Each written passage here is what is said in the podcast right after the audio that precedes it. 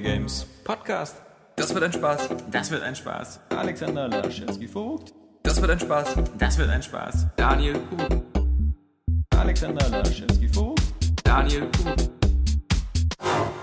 Das muss geil werden. Einen schönen guten Morgen und herzlich willkommen zur 16. Ausgabe des Area Games Podcast und zur Ausgabe 1 nach Alexander Kappern, denn der ist ja nicht mehr dabei. Ganz genau, man merkt die Ausgelassenheit schon an deiner Begrüßung, denn für dich scheint ja jetzt immer noch morgen zu sein. Naja, gut. Weil wir auch morgens immer den Podcast rausbringen bei Area Games. Ja, das stimmt, aber aufnehmen tun wir immer am Nachmittag. Aber die Leute, die ihn hören, die hören ihn morgens. Also. Genau, und ihr habt ja an unserer coolen Intro-Mucke, die von unserem Freund Minute Rush wieder zusammengemixt worden ist, schon gehört, wer wir beide sind, aber wir haben uns entschieden, auch immer einen Stargast mit in den Podcast zu nehmen. Ja. Auf Deutsch einfach irgendjemand, der nicht wegrennen kann. Auch um dem Gerücht entgegenzuwirken, wir würden hier irgendwie nur noch mit 2 Leuten sitzen, seit Kappi nicht mehr da ist. Also keine Ahnung, wo wieder das Geblabber herkommt. Ja. Zum Glück bin ich auch noch da. Ich bin der Robert. Leider nicht mit der Stimme vom Alex, aber dafür zum Glück auch nicht mit allem anderen. Also. Ja, jetzt sind wir 2 Frauen und ein Typ. Also. 2 Frauen und ein Typ, genau. Der Robert Buch, der ist unser Traum-Azubi quasi. Er sitzt schon seit 2 Jahren in der Redaktion, macht seine Ausbildung. Nur noch ein halbes Jahr, aber das kriegen wir auch noch rum. Und ja, genau, wir 3, also Robert kennt ja bestimmt so von diesen ganzen Tests, die ihr nie lest. Ja, war ja auch schon mal im Podcast einmal. Ja, das ist aber nicht so aufgefallen. Ja, wollen wir mal jetzt hier nicht von der Urzeit reden, wo noch die Dinosaurier durch die Gegend gelaufen sind. Da fanden wir dich auch doof. Also. Ja. Du kannst mich selber doof jetzt ein bisschen bessern. Ja. Die Evolution hat geholfen. Einfach nur immer unserer Meinung sein. Du weißt ja, wie Kappi praktisch geendet ist hier. Ja. Dieses ewige Widerspruch. Ja, das also, wenn du nicht der neue Mr. Scheiß-Meinung werden willst, dann... Es gibt ja auch nicht umsonst den Chefredakteur, also von daher... Ja. Also, Kappi können wir ja ersetzen, indem wir einfach irgendwelche unpopulären Meinungen halt... Also, Avatar finde ich super. Ja, genau. 3D-Kino ist die Zukunft. Ja. Und ich finde es klasse, dass Blizzard StarCraft in 6 Teile bringt. Ja, genau. Ich zahle da gern für. Nee, aber Spaß beiseite, Leute. Wir haben ja auch noch ein Programm. Und dieses Programm sieht unter anderem vor, dass wir die News der Woche besprechen. Und da muss ich doch erstmal schnell in den schlauen Computer gucken, was denn da so überhaupt angeklickt worden ist. Das wird ein Spaß. Das wird ein Spaß im wahrsten Sinne. Öde, wieder am meisten angeklickt, Gan, Langeweile, Forza Motorsport 3, Raubkopierer geben jetzt schon Gas. Genau, und mit was für einem Vorsprung eigentlich? Ja, das ist eigentlich die übliche Meldung, dass ein Spiel direkt, bevor es rauskommt, schon Wochen vorher als Torrent und was weiß ich für ein File-Sharing-Zeug zu bekommen ist. Und natürlich, das sagen ja auch viele zu Recht, das ist bei jedem Spiel so, warum macht ihr da immer eine extra News? Ja, weil das eben so ein AAA-Game ist, auf das alle warten und da tut's einem dann besonders weh, wenn so ein paar, ich sag mal, Verbrecher, auch wenn das immer wieder so heißt, es sind keine Verbrecher, aber so ein paar Verbrecher sich das dann einfach downloaden und umsonst spielen und dann auch noch früher. Und da ist man einfach wütend drüber und dann muss man mal den Wut rauslassen und macht das dann bei uns in den Comments. Genau, dass die Gold-Version schon rumgegeistert ist, das ist wiederum ganz cool, weil auf die Art haben wir nämlich auch schon Forza als Retail-Muster und können das schon auf unserer normalen Xbox spielen. Legal, genau. Was eine ganz hübsche Sache ist. Auf der anderen Seite, ich glaube, diese News haben halt 2 Effekte. Einmal, man kann sich so toll drüber aufregen, dass Raubkopierer alle einen kleinen Schwanz haben, was ja wissenschaftlich nachgewiesen ist. Zum anderen, was auch sehr schön ist, man hat irgendwie diese Illusion, dass man die Publisher damit auf ein Problem aufmerksam macht, nämlich, Leute, es kann nicht so schwer sein, diesen Produktionsablauf irgendwie mal so zu kontrollieren, dass nicht jeder Scheiß sofort geleakt wird. Denn es ist ja nur ein ganz einfacher Prozess, man gibt seinen Goldmaster an so eine Firma, die halt die Vervielfältigung der Datenträger vornimmt und das sind vielleicht auch mehrere Firmen, aber da muss ja immer irgendein Hansel sein, der das sofort in ISO sich draus zieht. Und in diese Firma, an die man das sendet, damit die das macht, die sollte nicht gerade irgendwie Pirate Bay oder so heißen oder Bit irgendwas, Torrent, was weiß ich. Dann ist es ja in unserer Branche möglich, so wie bei Apple oder wie bei Blizzard, irgendwie auch wirklich Geheimnisse lange für sich zu behalten. Da muss es doch auch irgendwie möglich sein, dass man diesen Mastering-Prozess ein bisschen besser im Griff hat. Gut. Die zweitinteressanteste News, ich habe jetzt gerade diese Pause gemacht, nicht um die Spannung zu erheben, sondern weil hier in unserer Übersicht eben noch Tests dazwischen gefummelt sind, wie von Uncharted, dazu kommen wir aber später. Genau. Die nächste News war, wir können uns auch Area Rennspiele nennen, oder Area Forza gegen Gran Turismo 5. Ja. Denn wir können froh sein, dass Forza bald draußen ist, weil dann wird es vielleicht mal weniger. Wobei man sich fragt, was kommt danach, nach diesen Rennspielen? Nach Forza? Ja, die nächste News... Also was diskutieren wir dann noch? Weil das war Gears of War 3. Ja, vielleicht. Und Fable 3. Peter Molyneux Märchenstunde. Nein, aber wir diskutieren auf alle Fälle immer noch fleißig Gran Turismo 5.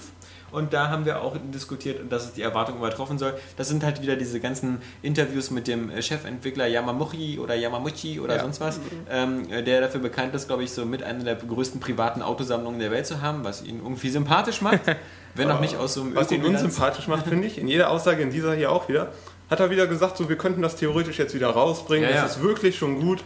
Aber wir wollen halt noch so ein bisschen mehr da reinmachen. Und das finde ich halt irgendwie ist immer so ein bisschen Schlag ins Gesicht schon fast für die Spieler, die immer wieder hören, ja, eigentlich ist es schon geil, wir könnten es schon rausbringen, aber wir machen es eben. Aber es soll noch geiler werden, halt sagt er ja auch. Ja, aber trotzdem finde ich die Aussage irgendwie immer wieder dreist, vor allem das immer wieder zu wiederholen. Also auch wenn ich gerade mit Begeisterung Forza Motorsport 3 spiele, dann möchte ich doch immer wieder sagen, man sollte auf alle Fälle trotzdem Polyphonie nicht unterschätzen, auch wenn es viele Sachen gibt, die man kritisieren kann. Zum Beispiel einmal die Entwicklungszeit von 5 Jahren. Wie gesagt, in der Zeit hat Turn 10 es geschafft, 3 Rennspiele auf den Markt zu bringen. Auf der anderen Seite diese Geldabkassiererei mit der Gran Turismo 5 Prolog-Edition, wo man halt quasi so eine unterentwickelte Demo gekauft hat für 40€. All das ist fürwahr scheiße und kritikfähig. Auf der anderen Seite darf man das Spiel, glaube ich, nicht unterschätzen, weil es wirklich ja auch noch ein paar Sachen vereint, die man bei anderen Rennspielen nicht so leicht bekommt. Man bekommt jetzt eben die komplette NASCAR-Serie mit rein, man bekommt eben auch ein bisschen Rallye-Simulation mit rein. Sie wollen angeblich ein komplett dynamisches Schadenssystem haben, was wirklich auch realistische Verformungen hat, angeblich. Also auch wenn wir so lange warten und wenn wir schon dazu geneigt sind, quasi halt so Gran Turismo so als die Lachnummer zu bezeichnen, würde ich sagen, es bleibt dann doch noch spannend, bis das Spiel rauskommt. Ich glaube, in Online-Sicht oder so wird da, glaube ich, keine große Überraschung mehr stattfinden. Ich glaube, das sind einfach Sachen, die sich sowieso bei Microsoft irgendwie heimischer fühlen. Und deswegen auch bei Forza diese ganze Anbindung der Community mit diesen ganzen Bemalungssachen und ich habe hier 100 Schichten von Folien, die ich drauf machen kann. Das sind, glaube ich, so Alleinstellungsmerkmale, die werden bei Forza und bei Microsoft bleiben. Aber die Frage ist natürlich, ob die Gran Turismo-Fans überhaupt traurig sind, wenn sie da eben nicht den Lack besprühen können, denn das ist ja von der Ausrichtung her immer so ein bisschen so mehr der Auto-Enthusiast, der irgendwie schon mit zittrigen Fingern die Automotorsport durchblättert und sich aufgeilt an den Autos und weniger jemand, der so aus dieser D&W-Schiene kommt und sich der überlegt, wie man die Autos ja schon auf den Cover des Magazins. Wie man so einen Fächerkrümmer irgendwie links einbaut. Also nein, ich finde aber diese Kritik immer daran, dass es halt so spät rauskommt und so lange Entwicklungszeit hatte, finde ich immer so ein bisschen komisch, weil bei anderen Spielen, wie zum Beispiel FIFA, da heißt es dann immer, oh, wieder jedes Jahr kommt ein neues raus und da ändert sich ja fast nichts. Also wieso denn nicht 5 Jahre Entwicklungszeit, aber dafür muss es dann natürlich auch so geil werden, weil man sich seitdem so viel davon versprochen hat. Aber wenn sie das hinbekommen, dann gerne. Habe ich es lieber, als wenn sie jetzt jedes Jahr eins rausgebracht hätten, was nur halb so gut ist. Genau, vor allem, wenn sie so wie dann bei Dragon Age am besten noch schon 3 Jahre Download-Content im Voraus anbieten. Aber das greift vor. Kein Scherz war auch The Dishwasher ist da.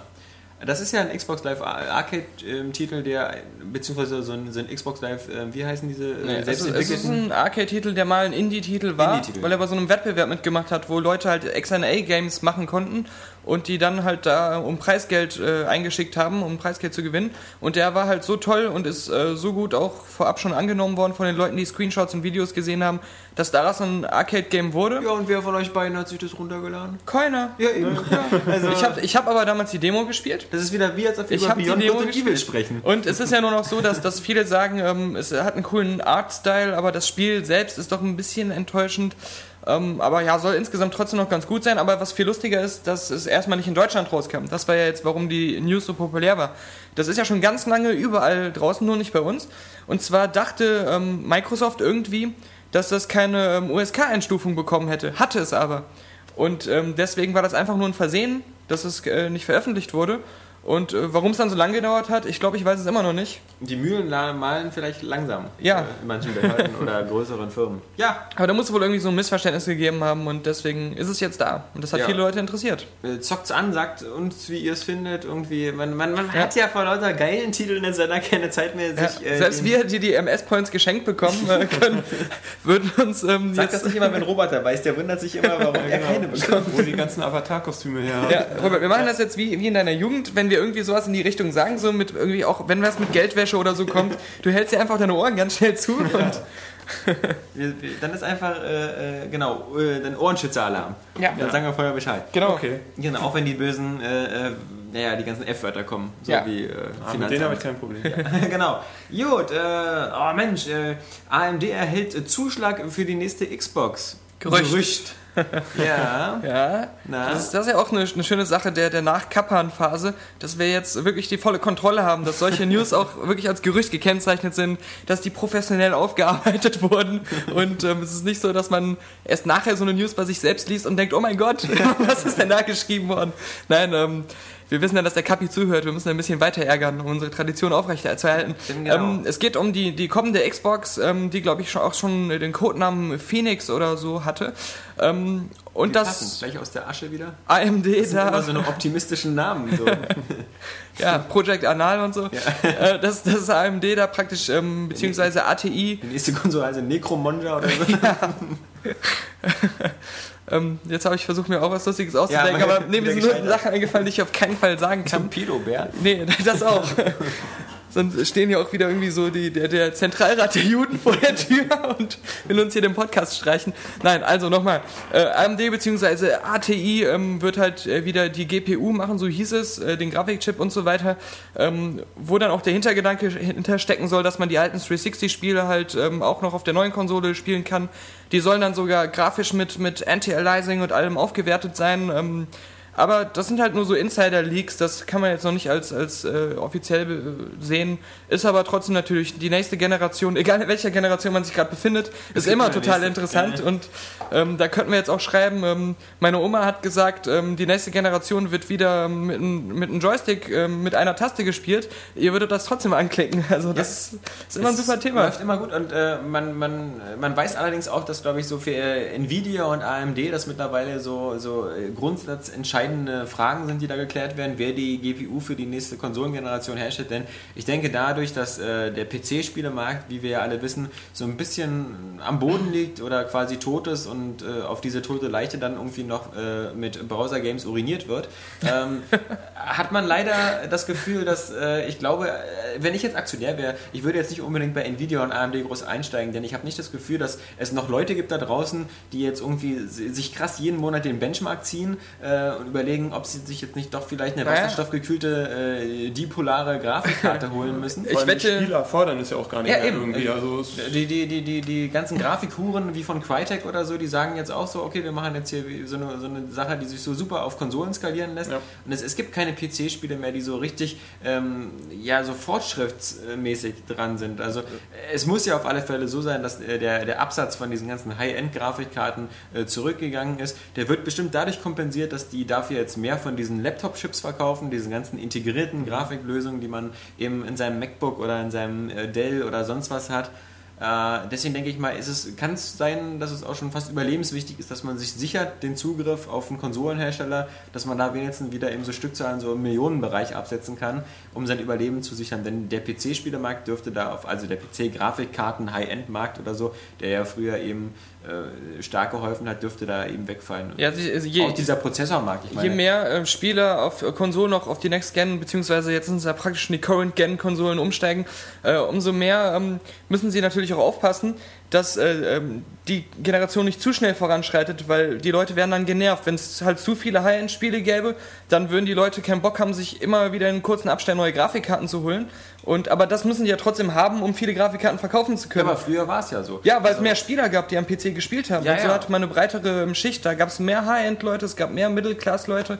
Und ich glaube, so in der Summe gab es gar nicht mal mehr PC-Spiele als heute. Also das wird schon immer gleich geblieben sein. Aber die Entwicklungskosten oder so, selbst für so eine sehr aufwendigen Spiele, waren halt ein Witz. Man darf nicht vergessen, Wing Commander 3 hat damals 6 Millionen US-Dollar gekostet. Wing Commander 4 war damals das teuerste Spiel aller Zeiten und hat 10 Millionen US-Dollar gekostet. Ich glaube, 10 Millionen ist ist das, was Blizzard ausgibt, so für den Anfangs-Intro-Trailer. Und das mit Genres, die heutzutage tot sind. Ja, leider. Also wie gesagt, die Weltraumsimulationen, würde ich mir gerne wünschen, dass die wieder zu Leben erweckt werden. Aber, aber heute haben wir Budgets, die sind so 50 bis 100 Millionen Euro pro Spiel und da kannst du halt nicht mehr nur noch auf den PC gehen und eine kleine Zielgruppe erwischen, sondern da musst du fast immer auf Multiplattform gehen. Und naja gut, bleibt der PC halt liegen. Ich meine, man sieht doch besonders bei Nvidia, dass die natürlich auch versuchen jetzt nicht nur mit Grafik die Leute auszuziehen, mit dieser Physics-Geschichte und da wird bestimmt noch anderes, da ist diese 3D-Brillen, was wir jetzt nicht so toll finden, 3D-Brillen-Geschichte. Also ja, sie versuchen... Robert, das ist jetzt dein Moment, den Kapi zu machen und zu sagen, 3D ist die Zukunft. Ja, leider habe ich letztens noch GeForce in 3D gespielt und ich muss sagen, das war absolut beschissen. Wobei das auch so eine ganz altmodische Rot-Grün-Brille war. Aber nee, ja, also ich da leider zustimmen. Also wir meinen jetzt dieses Agenten Bliss, wir meinen jetzt nicht die Grafikkarte GeForce. Nee, oder das alte GeForce, genau. Dieses Hubschrauberspiel. Ja, genau. Wir meinen das mit den Hamstern. Genau, mit den tollen Agenten-Hamstern. Nee, aber 3D, ich muss sagen, auch im Kino sagt es mir jetzt nie zu so richtig. Ja. Bin ich leider nicht... Wobei, das finde ich mal ganz witzig. Also sowohl bei deinem Spiel, da waren ein oder zwei so eine 3D-Brillen dabei, oder? Eine, so, diese blau-rote. Genau. Was so immer die beschissenste aller Lösungen ist, weil man irgendwie nur noch... Also farbenmäßig sieht man alles mit so einem Stich und verdunkelt und unscharf und... Es ist halt die einzige Möglichkeit, die mit allen Fernsehern funktioniert. Genau. Und dann sitzt da einer und sagt, ich habe eine rot-blaue Schwäche, ich kann die Farben nicht sehen. Und dann hat er dann... Ich habe zu Hause noch eine DVD von Spy Kids 3D, da waren 4 so eine Brillen dabei, da sieht man schon, wie teuer die in der Herstellung sind. Dass man da gleich 4 Dinge... Ich meine, früher gab es hier in der Fernsehzeitung, waren die mal so als Beilagen. Also entweder die oder die, ich kann bei totaler Sonnenfinsternis in die Sonne gucken. Aber ein großer Aufschrei der Freude aller Fabrikhersteller, die diese Brillen treu weiter hergestellt haben, auch nach dem Tod dieser Dinosaurier 3D-Hefte von früher und sich gesagt haben, die kommen wieder, wir machen weiter und die können jetzt schön ihre Vorräte wieder in alle möglichen Spielehüllen stecken. Also ich würde sagen, also so viele fallen mir jetzt nicht ein, außer GeForce. Ja. Aber das Witzige bei GeForce finde ich immer wieder den englischen Namen für Hamster. Guinea Pig. Also, das klingt ja nach einem Gerät beim Gynäkologen oder so. Also Pig heißt ja noch Schwein, also vielleicht lustig wie Meerschweinchen oder so, aber Guinea Pig... Ja, das kommt ja, weil die, glaube ich, aus Neuguinea stammen, die Meerschweinchen und deswegen... Kaum ist Robert im Podcast, ist das eine Bildungssendung. Was wir gar nicht wollen eigentlich. Aber vielleicht sollten wir bei iTunes dann die Gruppe wechseln. Ja. Ich hätte jetzt echt gedacht, so, Herr Pog, machen Sie sich mal frei. Legen Sie Ihren 2 Meter Lümmel in den Guinea Pig rein. Ach, immer diese Wahnvorstellung. Aber das ist, finde ich, das ist wie mit Hunde, die bellen, die beißen nicht. Und wer andauernd von seinem 2-Meter-Lümmel redet, der scheint ja wohl irgendwas dazu kompensieren. Naja, ich werde ja öfter darauf angesprochen, als dass ich selbst davon rede. Das ist schon fast was mich verfolgt. Aber kannst du mal die Schere aus der Hand legen? Also in jedem Podcast muss ich es erwähnen. Du hast immer irgendwas Gefährliches in der Hand. Und mir schwant es schon so davor, dass man auf einmal mich nur so hört und ich so ein Ding im Auge habe. Ja. Warum sollte ich eine Frau abstechen? Aber ich sehe das auch wieder so als Gefahrenreaktion auf mein 2-Meter-Gerät hier. Ja. Die Sache ist ja die, früher hatten so die Könige immer so den Reichsapfel in der Hand und den Zepter quasi so als Zeichen, damit auch alle, der letzte Bauer im hintersten Ort wusste, wer hier der Chef ist. Ja. Und diese Funktion übernimmt quasi diese Schere. Und mit dieser Schere kann ich zum Beispiel sagen, dass die nächste News, über die wir sprechen sollten, die CryEngine 3 ist. Nun hatten wir das Thema ja fast eben schon angeeckt. Die jetzt ein Video gezeigt hat, was du auch den Usern gezeigt hast und in denen halt zu sehen ist, wie man ganz easy schnell von PC auf 360 und PS3 konvertiert. Ja, man hat da praktisch gesehen, wie jemand ein Level gebaut hat in so einem klassischen Editor und dann praktisch 3 Bildschirmansichten hat. Das eine war die 360-Version, das andere die PC-Version, das andere die PlayStation 3-Version und er konnte das da alles an seinem Computer zusammensetzen und das Spiel wurde automatisch für alle 3 Systeme gebaut und sah auf allen 3 Systemen auch vergleichbar gut aus. Und das ist ja schon ziemlich verblüffend, weil das habe ich auf was weiß ich für einer englischen Website gelesen, aber ich fand den Witz so super. Man kann jetzt endlich ein Spiel auf der PlayStation 3 entwickeln, was total geil aussieht, ohne dieses Gerät verstehen zu müssen. Und da sind ja die meisten bisher dran gescheitert, die da eben nicht so ein Uncharted 2 mal eben aus dem Hut zaubern, dass sie die Architektur da einfach nicht kapiert haben. Robert? Ja, die Frage ist, sieht es denn überhaupt besser aus als die CryEngine 2? Also ich habe mir das Video jetzt nicht angesehen. Vielleicht in den Grundzügen sieht man, dass es praktisch die gleiche Engine ist, die nur weiterentwickelt wurde. Aber da waren halt schon Sachen, die ich fand schon viel besser aussahen. Zum Beispiel so ein ganzer Insellandstrich, wo dann alle Palmen durch eine riesige Druckwelle weggefegt wurden mit allen Objekten. Also ich glaube halt bei solchen Details, was auch Physik angeht und Zerstörbarkeit von Umgebungen, Da wurde was verbessert und hinzugefügt. Und natürlich der große Clou wird die Konsolenanbindung sein, dass man das halt alles so nahtlos auf Konsolen übertragen kann. Kann man noch hoffen, dass Free Radical, aka jetzt Crytek UK, damit was Schönes macht.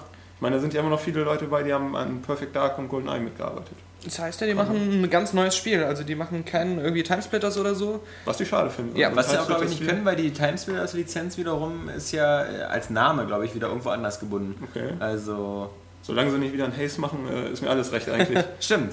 Haze, aber da waren sie noch nicht Crytek UK. Nee, da waren sie noch Free Radical. Das ist ja so ein Beispiel für einen Test, den du gemacht hast, oder? Ja, genau. Das ist ja unser Mann für solche... Mein erster PS3-Test, ja. Unser Mann fürs grobe Hässliche. Ja. Ich habe mich drauf gefreut, aber dann kam dieses Mal weg. Egal. Ist vorbei. Es ist manchmal lustig, rückblickend überhaupt festzumachen, warum ein Spiel eigentlich so scheiße ist. Bei Haze ist es ein gutes Beispiel, weil du hattest das ja, also der Daniel, der hatte das ja, du hattest es vor ein paar Wochen oder Monaten mit, als du halt sozusagen die ganzen PlayStation 3 Spiele aufarbeiten musstest, die du verpasst hast als Xbox 360 Fanboy. Und Haze, ich meine, ich habe es auch damals, als es neu rauskam, man spielt es an, man findet es die ersten 10 Minuten gar nicht so schlecht, weil da halt so diese typische Marine Roughnecks Einstellung rüberkommt, wieder wir fressen Blei und scheißen Patronen. Es war halt für mich dann halt das Problem, dass ich relativ zeitgleich Ratchet & Clank und Uncharted 1 gespielt habe. Ja. Und dieser Marathon hat Haze dann überhaupt nicht gut getan, weil ich so nach 10 Minuten dachte, da spiele ich lieber eins von den anderen beiden nochmal, weil die so überlegen in jeder Hinsicht sind. Und ich habe es dann direkt wieder hier ins Regal bei uns im Büro gestellt, weil mir hat das Spiel auch gar nichts gegeben, was ich nicht woanders viel besser bekomme. Ich meine, es hat ja eine coole Grundidee mit diesem Nektar, dass du halt alles so ein bisschen freundlich siehst. Aber das hattest du dann so eine Stunde im Spiel und dann wurdest du so ein Rebell. Das habe ich auch in der Opiumhöhle. Also ja, gut. Da muss ich nicht so ein Spiel für spielen. Bei dir ist es keine neue Erfahrung. Ja. Haze ist allerdings ein altes Spiel, deswegen wir wollen gar nicht so lange zurückbleiben. Ich hoffe jetzt einfach mal, dass diese News einer von euch beiden geschrieben hat. Ich bin mir dann nicht ganz sicher. Modern Warfare Boulevardblatt warnt vor Spannern. Nee, das habe ich nicht geschrieben. Aber ich weiß, worum es geht. Und zwar, dass so ein Boulevardblatt aus England, quasi die Bild Englands, befürchtet hat, dass die Leute, die Special Edition kaufen, das Nachtsichtgerät, das so ein bisschen missbrauchen, um halt ihre Nachbarn auszuspielen. Wozu soll man das denn sonst haben? Das ist auch wieder eine kulturelle Beobachtung, die man hier machen kann. Bei uns im Lande, da wird befürchtet, dass Killerspieler das benutzen könnten, um dann Amokläufe zu starten bei Nacht. Und bei denen ist eher das größte Problem, da könnten Leute spannen gehen. Weil das natürlich auch bekloppte Amokläufer sein müssen, die dann so nachts in ihre Schule gehen, um Amok zu laufen und dann völlig frustriert feststellen, das sind so die retarded Amokläufer. Wo sind die freiwilligen Lerngruppen? So? Ja. Nee, also, hier hat keiner von uns, glaube ich, diese Special Edition vorbestellt, oder? Nee. Also ich finde das Witzige auch immer so, man denkt beim ersten Moment immer so, boah, geil, Nachtsichtgerät. Und im zweiten Moment denkt man immer so, wie gut kann ein Nachtsichtgerät sein, was so ungefähr 30 Euro kostet? Ja, genau. Ist das nicht so ein Nachtsichtgerät, wie es früher bei Yps mit Gimmick drin war? Und da hat man noch ein Heft dazu bekommen. Okay, hier kriegen wir noch ein Spiel. Aber nee, ich bin jetzt auch wieder an dem Punkt angekommen, wo mich diese Special Editions gar nicht mehr reizen. Und zwar ausgelöst durch diesen ultra genialen Halo 3 Limited Edition Kopf. Das Problem ist, ich finde den immer noch klasse. Der sieht auch geil aus aber der belegt mein halbes Regal. Ich will auch irgendwie langsam mal aufhören, weil mich immer als Nerd zu outen beim ersten Date, wenn sie in die Wohnung geht und das ganze Regal ist voll mit diesen sperrigen Scheißteilen. Ob sie in dem Moment gehen oder in dem Moment, wo du die Hose runterlässt. Ja, genau, weil wenn ich die Hose runterlasse, muss ich immer erstmal Seelsorge leisten und den Leuten erklären, es ist kein Traum, du bist in der Realität, du musst dich nicht erschrecken. Du brauchst nicht weinen. Ja, keine Angst, also das... Ja, du bist den fähig. Ja. Also ich meine, du hast ja auch nicht die Terminator 2 Skynet Edition geholt. Nein, diese DVD, obwohl ich auch die geil finde, aber... Endoskelett drin ist. Also ich finde natürlich, so ein paar Sachen gehören in so einen Nerd-Schrank auch sowas. Ich finde auch so ein Nachtsichtgerät ist einfach so uncool, weil es hat einen Nutzwert, der irgendwie nicht richtig doll sein kann, weil es eben einfach so billig ist. Und ich meine, sich ein Nachtsichtgerät ins Regal zu stellen, sieht jetzt auch ein bisschen scheiße aus. Du kannst ja auch nicht zur Bundeswehr gehen und ich habe mein Nachtsichtgerät mitgebracht. Ich habe meinen eigenen und dann steht da an der Seite überall Modern Warfare 2 drauf. Aber also grundsätzlich bin ich halt immer noch der Meinung, dass diese ganzen Special Editions schon eine coole Sache sind und dass die eben auch eben noch zeigen, dass es eben wirklich Vorteile gibt, eben den normalen Handel zu bevorzugen und nicht alles digital zu holen. Ich finde zum Beispiel, was ich halt immer sehr schön fand, war die Special Edition zum Beispiel von Bioshock. Also dieser Big Daddy oder so, der aus Metall war. Ja, wobei, den habe ich mittlerweile auch weggeschmissen, muss ich sagen. Weggeschmissen? Das ist doch nicht dein Ernst, oder? Doch, da ist ein Teil abgebrochen. Das hat so ein bisschen damit reingespielt, aber... Nee, Mann, ich finde eigentlich noch kurz, wenn ein Spiel einfach ein cooles Stilcover hat und da ein schönes Muster drauf, ohne USK-Sticker am besten, ja, finde ich eigentlich noch so am besten, als wenn so ein Nachtsichtgerät, das ist wirklich... Aber sowas einfach als Option ist halt cool, weil du sollst halt immer das Gefühl haben, wenn du bereit dazu bist, wirklich für ein Spiel, was dir auch irgendwie am Herzen liegt, wo du dich richtig drauf freust, mehr zu bezahlen und dann auch wirklich was dafür bekommst. Das ist halt cool. Und wer es nicht braucht, der holt sich dann nicht. Bei den Videospielen noch nicht so ganz durchgegriffen hat, was bei den DVDs mittlerweile schon Standard ist, nämlich Wendecovers anzubieten. Genau. Wobei die ersten haben es, glaube ich. Batman hatte es.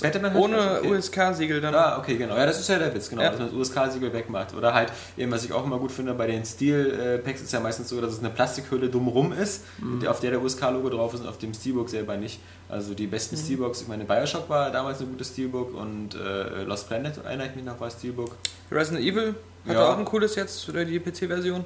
Perfekt, Dark hatte ein cooles, aber das Spiel war schon. Stimmt, ab damit, ey. Ja. Das ist der größte Fehlkauf meiner Anfangszeit mit der 360 gewesen. Aber auch eine so die größten Fehleinschätzungen, glaube ich, des US-Magazins GameSpot, weil das waren, glaube ich, die ersten, die das damals getestet haben und dann 9 irgendwas. Genau. Ich weiß noch, wo bei uns in der Redaktion über den Test diskutiert wurde, als er noch nicht da war, und da hatten wir das noch mit den mehreren Meinungskästen und einer wollte auch eine 9 geben. Und der andere, der hat es als 7 gesehen und da haben wir uns dann irgendwie auf eine 80% oder so geeinigt, was für mich immer noch zu hoch ist, aber man darf nicht vergessen, da ging es ja auch so auseinander eigentlich. Es war damals ja genauso wie Cameo, also es war ja ein absoluter Launch-Titel und die wirkten schon deswegen gut, weil sie eben HD waren. Genau. Also, wobei Cameo auch so gut war. Also stimmt, das habe ich auch gerne gespielt. Es war zwar sehr kurz oder keine Ahnung, aber es war gut. Ich fand es auch eher sehr nervig, also ich fand, diese meisten Kreaturen waren schlecht zu steuern und blöd, also diese Pflanze oder so, die man diesen Boxmove hatte. Und ich fand das Gameplay einfach, es war für einen Plattformer, war es mir zu knifflig und zu kompliziert und zu schwer und halt, für ein Adventure war es auch nicht so Zelda-mäßig. Eine von diesen Kreaturen hieß Schiller, wie dieser Buchschreiber. Ja. Schiller. Das ist ja total abgedreht. Den musst du mich immer so wegpacken, weil wenn du dich verwandelst, dann sagt er auch immer den Namen. Schiller. Und dann kam immer so, Schiller! Und dann ist da so ein komisches Quatsch-Nintendo-Wesen bei rausgekommen. Tja, du erwartest da so einen Buchschreiber mit Pfeife oder so und dann kommt da so... Also, auf den hast du erwartet. Ich habe mich da so weggepackt. Okay, aber das war noch meine infantile Zeit. Da bin ich ja ausgewachsen. Ja, was haben wir denn noch? Was haben wir denn Alexander noch? Kappan würde sagen, was kann man noch sagen? Ja, das war mal sein Sport. Das Spiel noch sagen. Was kann man noch sagen? Wir hatten Gewinnspiele diese Woche, 3 Stück. Die können wir ja auch mal noch kurz abklappern und resümieren. Wobei das eine jetzt menschlich ein bisschen scheiße abgelaufen ist. Genau, das eine, wie gesagt, fragt nie wieder die User nach ihrer Meinung. Ja. Das gibt nur Ärger. Versuch niemals ein Voting zu machen, wo du davon ausgehst, dass niemand betrügt. Ja, einfach um der Kunst willen. Ich glaube nicht so sehr an das Gute im Menschen. Nein, also wir hatten natürlich ein Gewinnspiel, wo wir begeistert waren von den Einsendungen, die wir gemacht haben. Und zwar ein Halo ODST-Gewinnspiel. Das Witzige an dem Gewinnspiel ist, dass wir von vornherein geschrieben haben, wir möchten hier kreative Höchstleistung sehen, was dazu geführt hat, dass fast keiner mitgemacht hat, weil das schon so abgeschreckt hat, weil die Leute wussten zu Recht, entweder sie setzen sich jetzt hier für 30 Stunden hin und basteln uns irgendwie so eine handgeblasene sixtinische Kapelle oder sie lassen es gleich sein. Und das haben viele User zum Anlass genommen, Letzteres zu machen. Wobei wir haben auch erstmal 100 Gedichte bekommen, die auch alle sehr schön waren, aber... Also, bei sowas, meinst du, ein Gedicht, ich will jetzt... Das ist irgendwie zu 18. Jahrhundert. Ja, oder die uns irgendwie Bilder geschickt haben aus dem Internet, bei Google gesucht. Ja. Ja, also, ist auch lustig gewesen, aber wenn... Jetzt sagen wir mal, was gemacht wurde. Da hat einer ein Spiel programmiert mit XNA, ein Tower Defense Game. Da hat einer ein riesen Gemälde gemalt, was total so plastisch, als wenn das ein Bild im Bild wäre mit so einem 3D, wie nennt man das, Pappmaché, Halo ODST-Pot, was da noch so dran geklebt wurde. Nicht zu vergessen natürlich auch der coole Fanmade-Trailer. Ja, ein Wahnsinns-Flash-Animations-Trailer mit ganz vielen eigenen Gedankengängen, eigenen Interpretationen über Halo ODST drin. Und ein lustiges Comic und... Wir sind natürlich bei solchen Sachen immer ein bisschen eingeschnappt, weil wir uns immer denken, wenn einer so geile Flash-Animationen machen kann, wieso macht ihr uns nicht ein geiles Area Vision Intro-Logo? Ja, genau. Wenn einer so geile Spiele programmieren kann, wo ist das Area Games Regel Nummer 2 Spiel? Ja. Und wenn einer so geil malen kann, also da würden mir jetzt ja auch ein paar Sachen einfallen, die man so 3D-plastisch darstellen könnte. Wir würden euch ja dafür auch irgendwie als Gegenleistung zum Beispiel, ich weiß nicht, so ein paar Echthaare von uns schicken oder irgendwas, was so ein Area Games-Fan sich halt wünscht. So Luft, die von uns geatmet wurde in einer Plastiktüte. Ja, Hautschuppen. Ja, von dir jetzt vielleicht. Also, Dann wäre unser Boden hier mal was sauberer, wenn wir die mal alle aufkehren würden, Robert. Hätte ich mal nichts gesagt. Ja. Nee. Nee, genau, das war das, das läuft halt noch, das Voting ist noch, ja. Ihr findet das Voting immer noch im Forum, könnt ihr noch bis Sonntagabend abstimmen und dann darf sich der Gewinner auf eine ODST Xbox 360 freuen, die so exklusiv und so selten ist, dass sie vermutlich bei eBay astronomische Summen einspielen kann, was natürlich keiner machen wird. Dann hatten wir jetzt noch ein Uncharted 2 Set verschickt und verschenkt. Das ist aber schon, wenn ihr das jetzt hört, ist es schon weg. Ja. Ist schon vorbei, das Gewinnspiel. Genau. Und wir haben gerade noch laufen ein Xbox 360 Popcorn Bundle Quiz Gewinnspiel. Also Quiz ist natürlich übertrieben, weil ihr müsst nichts anderes machen, als eure E-Mail zu schicken. Ja. Für manche mag das schon ein Quiz sein. Ja, das ist auch. Also manche versagen da auch schon bei. Ja, ja. Aber für alle anderen, wie gesagt, ist halt ein nettes Bundle, wo halt der WLAN-Adapter drin ist und die Fernbedienung und 3 Minuten Xbox Live. Dann kriegst du so eine E-Mail ohne Betreff, wo einfach nur drin steht, ich bin Mefflit. Ja, danke. Wir gucken jetzt im Telefonbuch Mefflit und ja, wir haben aber extra geschrieben, wir möchten nur den Namen haben. Das ist in diesem Fall richtig, weil man natürlich, ich mag immer ganz besonders diese Rechtsanwaltssöhne oder Hobbyjuristen, die uns immer dann eine E-Mail schicken und dann hinschreiben mit ihrer Adresse, aber die E-Mail danach gleich löschen und die Adresse nicht weiterverkaufen. Und auch uns darauf hinweisen, der Rechtsweg ist ausgeschlossen. Genau, das ist ganz putzig, weil die Vorstellung, dass wir diese 500 bis 600 E-Mails, die wir bekommen, dass diese Adressen irgendwas wert sind. Ja. Wenn das so wäre, würden wir ja nicht in diesem kleinen Muckelbüro hier sitzen. Dann würden wir irgendwie schon längst lange als Adressdealer durch die Gegend rennen. Kapi würde hier noch arbeiten. Ja. Nee, also mit den aber ruhig auch immer wenigstens eine Adresse oder eine E-Mail mitsenden und nicht nur den Namen. Also das ja, also wie gesagt, in dem Fall reicht es, weil wir schicken den Gewinnern ja erstmal eine Antwort-E-Mail und dann können sie ihre Adresse nennen. Es scheint ja bei einigen Usern dann doch schon Vorbehalte zu geben, ihre Adresse in eine E-Mail zu schreiben. Kann man verstehen, deswegen werden wir vermutlich auch in Zukunft einfach nur so die Gewinnspiele machen.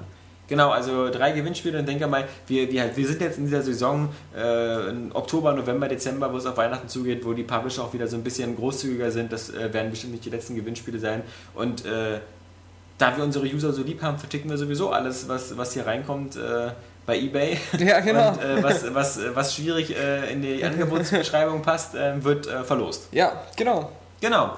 Zum Beispiel halt sowas wie die Xbox. Ja, schwierig zu verlosen. Genau, das ist wie Ola Schmidts Dienstwagen, den sind wir ja auch nicht losgeworden damals, den musste man dann zurückbringen. Ja, haben wir dann Robert nachts geschickt. Genau, war eine peinliche Angelegenheit, aber... Deswegen studiert Kapi auch Jura, weil wir uns schon darauf vorbereiten mussten, was da alles auf uns zukommt, wenn wir erwischt würden. Also... So viel kann ich jetzt schon anteasern. Wir werden demnächst Nintendo DSi verkaufen. Nein, die Schere kommt wieder auf den Tisch. Ich wollte die Schere wieder in die Hand nehmen. Wir werden demnächst ein paar Nintendo DSi, also DSi, verlosen. Also mindestens einen von den ganzen, die Nintendo uns geschickt hat. Ja, nein. Mehrere. Aber das ist nur so quasi als Teaser, damit die Leute schon mal vor Aufregung Nägel kauen, wieder zu Hause hocken und sagen so wow. Ja, und jeden Tag, die ganze Zeit F5 drücken, weil es könnte immer kommen. Das Gewinnspiel. Es könnte nur 10 Minuten lang sein. Genau. Und dann ärgert man sich wieder, dass man es nicht gesehen hat. Es könnte um 23:50 Uhr starten. Und also direkt, es könnte schon... Es hilft auch nicht, jetzt irgendwie nur tagsüber auf unsere Seite zu gehen. Ja. Man muss auch morgens um 5 muss ich den Wecker stellen. So berühmte Leser, die wir haben, wie zum Beispiel Q aus Star Trek, die haben manchmal schon das Gewinnspiel gewonnen, bevor es anfing. Ja. Und da muss man dann gewappnet sein, Leute. Also legt euch ins Zeug, immer wieder F5 zu drücken. Ha, aber wenn hier keiner von euch noch irgendwas Spannendes sieht... Naja, unzählige Regel Nummer 2 News, die natürlich ganz oben mit dabei sind. Chun Li von Spanner begafft und so, das da wisst ihr ja Bescheid, ihr habt die alle gelesen. Und immer Schlüsselwörter wie Upskirt oder so? Ja, zweimal direkt innerhalb von 3 Tagen. Also Upskirt ist beliebt. Da habe ich ja wieder diesen Film entdeckt.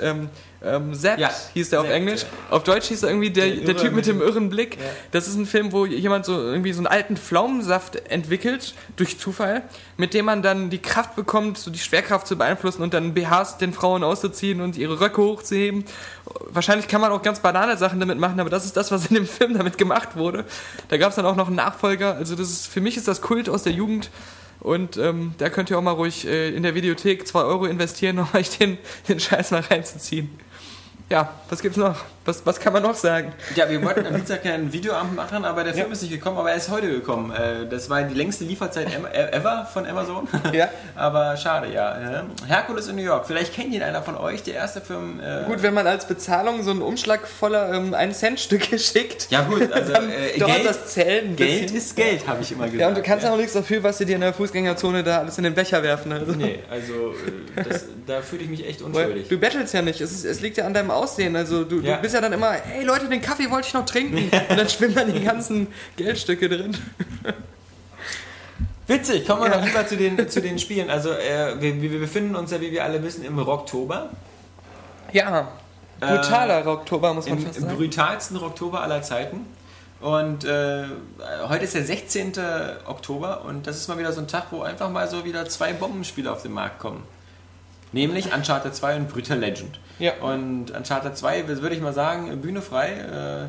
Für uns drei, wir haben es alle gespielt. Das reimt sich sogar. Ja, fang du an mit deinem 10 von 10 Test. Ja, nee, also ich habe jetzt wieder keine Lust darüber zu reden. Weil wir haben gerade die Aerial Vision aufgenommen. Ich habe den Test, habe ich mir wieder einen abgeschrieben, ja.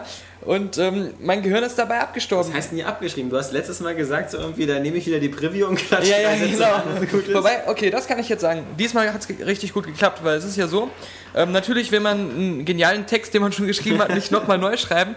Deswegen versucht man so viel wie möglich aus seinem Vorschaubericht, der schon fein säuberlich geschrieben ist, im Test zu übernehmen und dann entsprechend mit den Sachen zu ergänzen und zu erweitern, die man dann noch beim Spielen erlebt hat und die Sachen zu korrigieren, die halt im Vorfeld falsch versprochen wurden.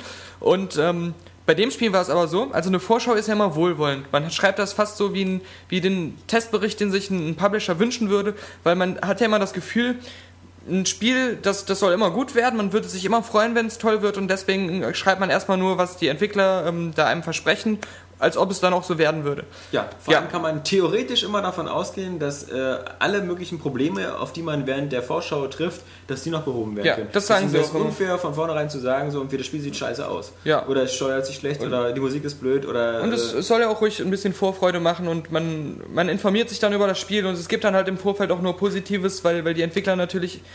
Nichts, es gibt ja keine Meinungen dazu, es hat ja dann kaum jemand richtig gespielt. So. Manchmal macht man es so wie bei Sacred 2, dass man den Entwicklern mal eine kleine Liste schickt, so als Tester von Sachen, die man nicht in die Vorschau bringt, aber wo man sagt so, Leute, habt das mal auf dem Radar, guckt euch das an, verbessert das vielleicht und dann kommt meistens so eine schmunzlige E-Mail zurück von wegen, vielen Dank für all diese netten Tipps und so, werden wir sofort berücksichtigen. Captain Obvious, das haben wir schon gewusst alles. Genau, und wenn man dann das fertige Produkt sieht, dann weiß man, dass die sich mit dieser Vorschlagsliste vermutlich dann irgendwie auf dem Klo den Arsch abgewischt haben. Ja, genau. Denn davon wird nie was umgesetzt. Aber nun ist es ja so, wenn man dann seinen Test schreibt, merkt man doch, dass vieles eben nicht so ist, auch wenn das, selbst bei einem 9 von 10 Titel, dann kommt es vor, dass man ein paar Kritikpunkte dann noch da einbauen muss. Aber bei Uncharted hatte ich es jetzt wirklich das erste Mal, dass ich gar nichts mehr korrigieren musste. Ich musste einfach nur die Zeitformen ändern und Sachen hinzufügen, die dazugekommen sind, die es in der Preview, die noch nicht abzusehen waren.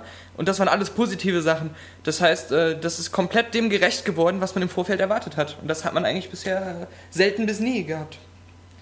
Ja, ich bin... Ihr seid beide sprachlos gerade. Ich bin total sprachlos. Zumal ich auch erst in Kapitel 2 bin von 26. Ja. Also daran, weil ich eben hauptsächlich vor allem gerade Forza Motorsport 3 spiele. Alter Autorennen-Spiel-Fan. Der Robert, der natürlich über unendliches Zeit verfügt, jeden Tag um 18 Uhr spätestens zu Hause ist und eigentlich ja nichts anderes gerade zum Zocken hat, außer bald Magna Carta 2. Ja. Der ist schon im 5. Kapitel. Was bist denn du für eine Schnarchnase? Das sind immerhin schon 20% des Spiels. Sag mir das auch weniger, ja. Ja, Uncharted 2, ich meine, man wusste, es wird grandios. Naughty Dog gehört mittlerweile zu den Top-Entwicklern. Ich würde mal sagen, Top 10 auf jeden Fall, vielleicht auch Top 5. Vielleicht auch Top 3. Vielleicht auch Top 3 sogar. Meinst du das auf der PlayStation oder grundsätzlich? Grundsätzlich, finde ich. Ach, grundsätzlich. Ja, ich meine, Crash Bandicoot damals war geil. Ja, Jackson Dexter-Reihe war geil. Ja. Eventuell. Nee, Moment, Moment. Also Crash Bandicoot, ja, möchte ich erstmal damit anfangen. Das war ja wohl sowas wie Blinks. Ja, nein, auf der PS1 war es. Ich weiß, die PlayStation hatte kein Maskottchen. Ja. Also musste irgendein scheiß Maskottchen her. Ja. Also Crash Bandicoot. Und Crash Bandicoot hatte damals diese interessante, das ist ja lustig, dass sich das bis heute durchzieht, technische Idee halt mit diesen halb vorgerenderten, fertigen Hintergründen, auf denen man halt nur so auf so einer gewissen Bahn rumgehüpft ist. Also entweder so gerade in die Richtung nach vorne oder halt seitwärts. Ja. Aber man hatte ja keine 360 Grad Bewegungsfreiheit bei Crash Bandicoot im ersten. Das war natürlich ganz interessant, weil man auf die Art diese ganzen Probleme, die diese 360 Grad Bewegungsspiele hatten, so wie Super Mario 64 oder so, umschifft hat und eine bessere Grafik darstellen konnte, weil die Kamera immer fix war auf irgendwas gerichtet. So, dann kam aber Jack und Dexter, also auf der PlayStation 2. Und die waren technisch auch immer ganz okay, aber ich fand zum Beispiel Jack und Dexter war jetzt nie so ganz besonders gut wie Ratchet und Clank auf der anderen Seite. So. Ja, und Crash Bandicoot? muss ich auch noch sagen, ich fand das Ding so hässlich. Das sollte ja eine Beutelratte sein. Aber für mich war das ein Dreieck. Das aus wie so ein doofes Dreieck oder so. Ja. Und ich habe auch nur den ersten Teil gespielt und dann gab es ja 6000 Spin-Offs oder so. Ja klar, aber später wurde es auch aus den Händen von Naughty Dog rausgegeben. Ja, genau. Also die neuen wird ja heute noch weiterentwickelt. Die sind ja auch dann eher mittelmäßig, sag ich mal. Ja. Aber ich fand zum Beispiel bei Jack und Dexter, der erste war halt klasse, hatte bloß eine etwas vielleicht manchmal seltsame Steuerung und man musste halt zu viel, man musste zu oft so eine Orbs einsammeln und sowas, also irgendwelche schweren Aufgaben lösen, um weiterzukommen. Da war halt sowas wie Ratchet & Clank halt immer spielfreundlicher, weil man halt einfach nur so das machen musste. Und dann muss man sagen, hat auf alle Fälle Naughty Dog mit Jack und Dexter versucht, immer mehr Sachen auszuprobieren. Also das Jack und Dexter 3 war ja quasi wie so ein kleines GTA da, das ist ja deine freie Welt, wo du durch die Gegend fahren konntest und das hat sich natürlich Insomniac mit seinem Ratchet & Clank eigentlich nicht mehr versucht. Die haben wirklich quasi immer dasselbe Spiel gemacht, was halt aber auch immer geil war. So, und jetzt sind diese Leute, die sozusagen seit 20 Jahren fast PlayStation machen, plötzlich die zeigen, dass sie diese ganze Hardware auch am besten im Griff haben. Denn ich denke mal, andere Entwickler würden vermutlich ihre Gliedmaßen am Körper verkaufen, dafür nur, um dieses technische Grundgerüst zu bekommen, was die mit Uncharted 2 geschafft haben. Und da gibt es wirklich nur noch Insomniac, die so ungefähr auf einem Level sind. Und ja, Guerilla Games mit Killzone, auch noch. Also Insomniac hat es natürlich leicht, weil sie halt diesen Comic-Stil haben, da guckt man ja nicht so genau hin. Ja klar, aber trotzdem muss man sagen, es sieht genial aus, Ratchet & Clank. Und bei Uncharted hat man das Gefühl, dass nicht nur die Technik in Hinsicht als Optikblender überzeugt, sondern auch insgesamt mit der Physik und allem und mit dem Gameplay zusammenwirkt und da eine spielerische Einheit bildet. Und man dann nicht nur so ein Optikflash ins Gesicht bekommt, wo nichts hintersteckt. Genau. Die Performance stimmt, du hast nirgendwo irgendwie so Framerate-Einbrüche oder Tearing oder sowas. Du hast keine schwachen Texturen irgendwo versteckt an Stellen, die vielleicht nicht so wichtig sind. Das ist einfach rundum technisch refined, sophisticated, wie man das so schön sagt. Es ist halt auch, der Begriff ist ja auch wieder so abgemüht, aber so fast auch in manchen Szenen, die so stark geskriptet sind, wie ein interaktiver Film, wo man aber endlich mal wirklich nicht das Gefühl hat, man hat hier so eine Limitierung der Möglichkeiten, dass man irgendwie nur oben, unten, links im richtigen Moment drücken muss, sondern man kann wirklich diese Figur frei steuern und es sieht trotzdem so aus, als ob sie wirklich völlig in dieser Umgebung aktiv ist und wenn sie an Feuer vorbeigeht, dann wird sich so das Gesicht abgeschirmt, weil es so heiß ist. Die Spannung fällt ab. Es gibt weder Ladezeiten noch wirklich merkbare Übergänge zu den Cutscenes und selbst wenn man da so eine minutenlange Cutscene kommt, wo sich die Leute unterhalten und das ist so genial eingeflochten, dass man überhaupt nicht das Gefühl hat, das Spiel würde jetzt stoppen oder man könnte sich irgendwie zurücklehnen, sondern man bleibt einfach voll im Geschehen drin. Und das haben sie wirklich so gut geschafft wie noch kein Spiel zuvor. Weil so ein Metal Gear zum Beispiel, da streitet man sich heute noch drüber, ob das mehr Film als Spiel ist. Und ich finde, es ist zwar ein geniales, visionäres Game, aber das schafft eben diesen Spagat nicht so gut, die Balance da zu halten, wie das Uncharted schafft. Nur hat zum Glück Uncharted auch keine 40 Minuten langen Zwischensequenzen. Ja. Also das würde das dem Spiel, glaube ich, auch nicht gut bekommen. Genau. Was man leider aber wirklich so, was heißt leider, aber was man wirklich sagen muss, ist, dass Uncharted eine technische Qualität zeigt, rein visuell, die nichts Vergleichbares findet zurzeit, weder auf dem PC noch auf der Xbox. Wenn man halt wieder sagen kann, dass es wieder so ein Spiel gibt, was eine neue Messlatte setzt in der technischen Perfektion, denn das ist jetzt momentan Uncharted und Uncharted ist damit der Beweis und das liegt jetzt nicht an dem Blu-ray-Laufwerk oder an der Speicherplatte, aber dass irgendwelche, wenn man diese 7 Chips der PS3 richtig ausnutzt, dass man dann wirklich Ergebnisse hinbekommt, die besser sind als alles, was man auf den anderen Konsolen sehen kann. Das Einzige, was noch vergleichbar ist, finde ich, ist halt eben Fahrenheit. Heavy Rain die Fortsetzung quasi, also das neue Projekt von Quantic Dreams, was auch in diese Richtung geht, auch auf der PS3. Wobei es halt nicht so dynamisch wirkt, also es wirkt ja alles mehr so ein bisschen vorgerendert, sage ich mal schon fast, wird man sehen müssen. Ja. Ich finde halt auch das Erstaunliche, dass es halt eben, das Uncharted halt auch so absolut glatt aussieht, also die haben da auch irgendwie ein Anti-Aliasing drin und so, dass du so keine Treppen, keine Kernchen siehst und dagegen wirkt echt Gears of War zum Beispiel fast ein bisschen altmodisch. Ja, und das ist auch ein guter Vergleich, weil es von der Art her einfach das gleiche Spiel ist. Man hat das Third Person, man hat ein sehr lineares Spiel, man hat große Kulissen drin und ja klar, da hat man bei Gears of War öfter das Gefühl, da wurden Kompromisse eingegangen, um das so umzusetzen. Da hat man da versucht, Large Scale zu machen, musste da aber Low Scale machen. Und sowas bei Uncharted, das ist total in der Hinsicht kompromisslos im positiven Sinne, dass halt alles geil ist. Und natürlich, dieses Genre an sich und dadurch, dass es so geradlinig ist und man einfach auch beim Klettern nur so einen vorgefertigten Pfad hat, kommt dem natürlich entgegen, sowas auch realisieren zu können. Du hättest damit jetzt nicht mit der Grafik eine riesen frei begehbare Welt wie oder so eine Stadt wie in GTA machen können. Aber trotzdem hat ja noch niemand in diesem Genre es geschafft, das so durchzuziehen. Und deswegen muss man da trotzdem seinen Respekt für zollen. Was mich noch beeindruckt hat, war einmal wieder so die Kameraarbeit. Also, dass die Kamera, wenn sie nicht gerade frei in Bewegung war, weil du irgendwo durchgekrochen bist oder so, sich halt wirklich immer so perfekt angefühlt hat, immer perfekte Perspektiven gesucht hat von alleine. Du musstest da eigentlich quasi mit der Hand nie nachjustieren, was du so bei Tomb Raider irgendwie ziemlich oft musst. Oder abends im Bett. Oder abends im Bett, genau. Bei dem muss man ja mal das Makroobjektiv dann rausholen. Nee, und was mir noch gefallen hat natürlich, was natürlich jetzt aber alle Spiele halt kopieren, klar, sind halt diese andauernden Dialoge bzw. Kommentare der Spielfigur. Genau. Das hat ja zugegebenermaßen Uncharted 1 so als erstes angefangen mit seinem Nathan und jetzt auch wieder, du hast nie das Gefühl, du spielst alleine oder du spielst halt so einen stummen Helden oder sowas, sondern du spielst eine Figur, die mit dir zusammen dieses Spiel erlebt oder die Situation und darüber halt manchmal auch so selber absurd überrascht ist oder ja, das letztens hat noch ein höheres Involvement oder eine noch größere Einbeziehung in dieses Spiel zu, weil man halt das Gefühl hat, man erlebt das gerade mit diesem Nathan zusammen. Man steuert ihn zwar, aber er hat auch ein Bewusstsein und er merkt das auch alles und auch die ganzen anderen NPCs kommen einem, finde ich, dadurch viel echter vor, einfach, dass sie immer mit ihm reden und. Ja. Genau, und dass sie eben auch, wenn er zum Beispiel ins Wasser springt oder so, dass sie dann sagen, irgendwie, naja, wird da mal wieder Zeit für eine Dusche oder so, dass sie halt eben nicht einfach nur ihre Standardsätze abliefern, sondern halt auch reagieren auf das, was du gerade machst. Und vor allem nichts wiederholen, was mir noch so positiv aufgefallen ist. Also in vielen Spielen hast du ja, dass sich die Sprüche andauernd wiederholen, ist mir bei Uncharted, glaube ich, nie aufgefallen bis jetzt.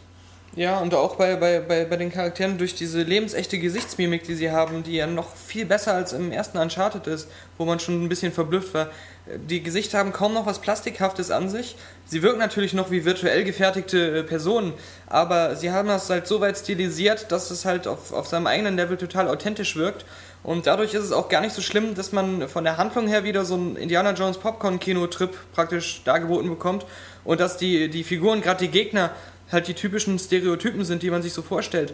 Aber halt durch diesen Kniff, dass die halt auch so toll animiert sind und die Dialoge halt cool geschrieben sind, stört einen das nicht jetzt in negativer Hinsicht, sondern das ist praktisch das Popcorn-Genre at its best. Und das macht dann einfach Spaß und zieht einen rein, das da zu verfolgen, was da so abgeht. Also wie wir das schon bei der Area Vision erwähnt haben, aber wir sagen es immer wieder gerne, es ist ein 10-von-10-Titel, es ist ein Pflichttitel, jeder Playstation-Besitzer sollte ihn eigentlich kaufen. Es gibt eigentlich gar keinen Grund, der irgendwie denkbar ist, warum man dieses Spiel nicht kaufen sollte. Es sei denn, man hat sich die Playstation 3 damals nur gekauft, um Bass und SingStar zu spielen.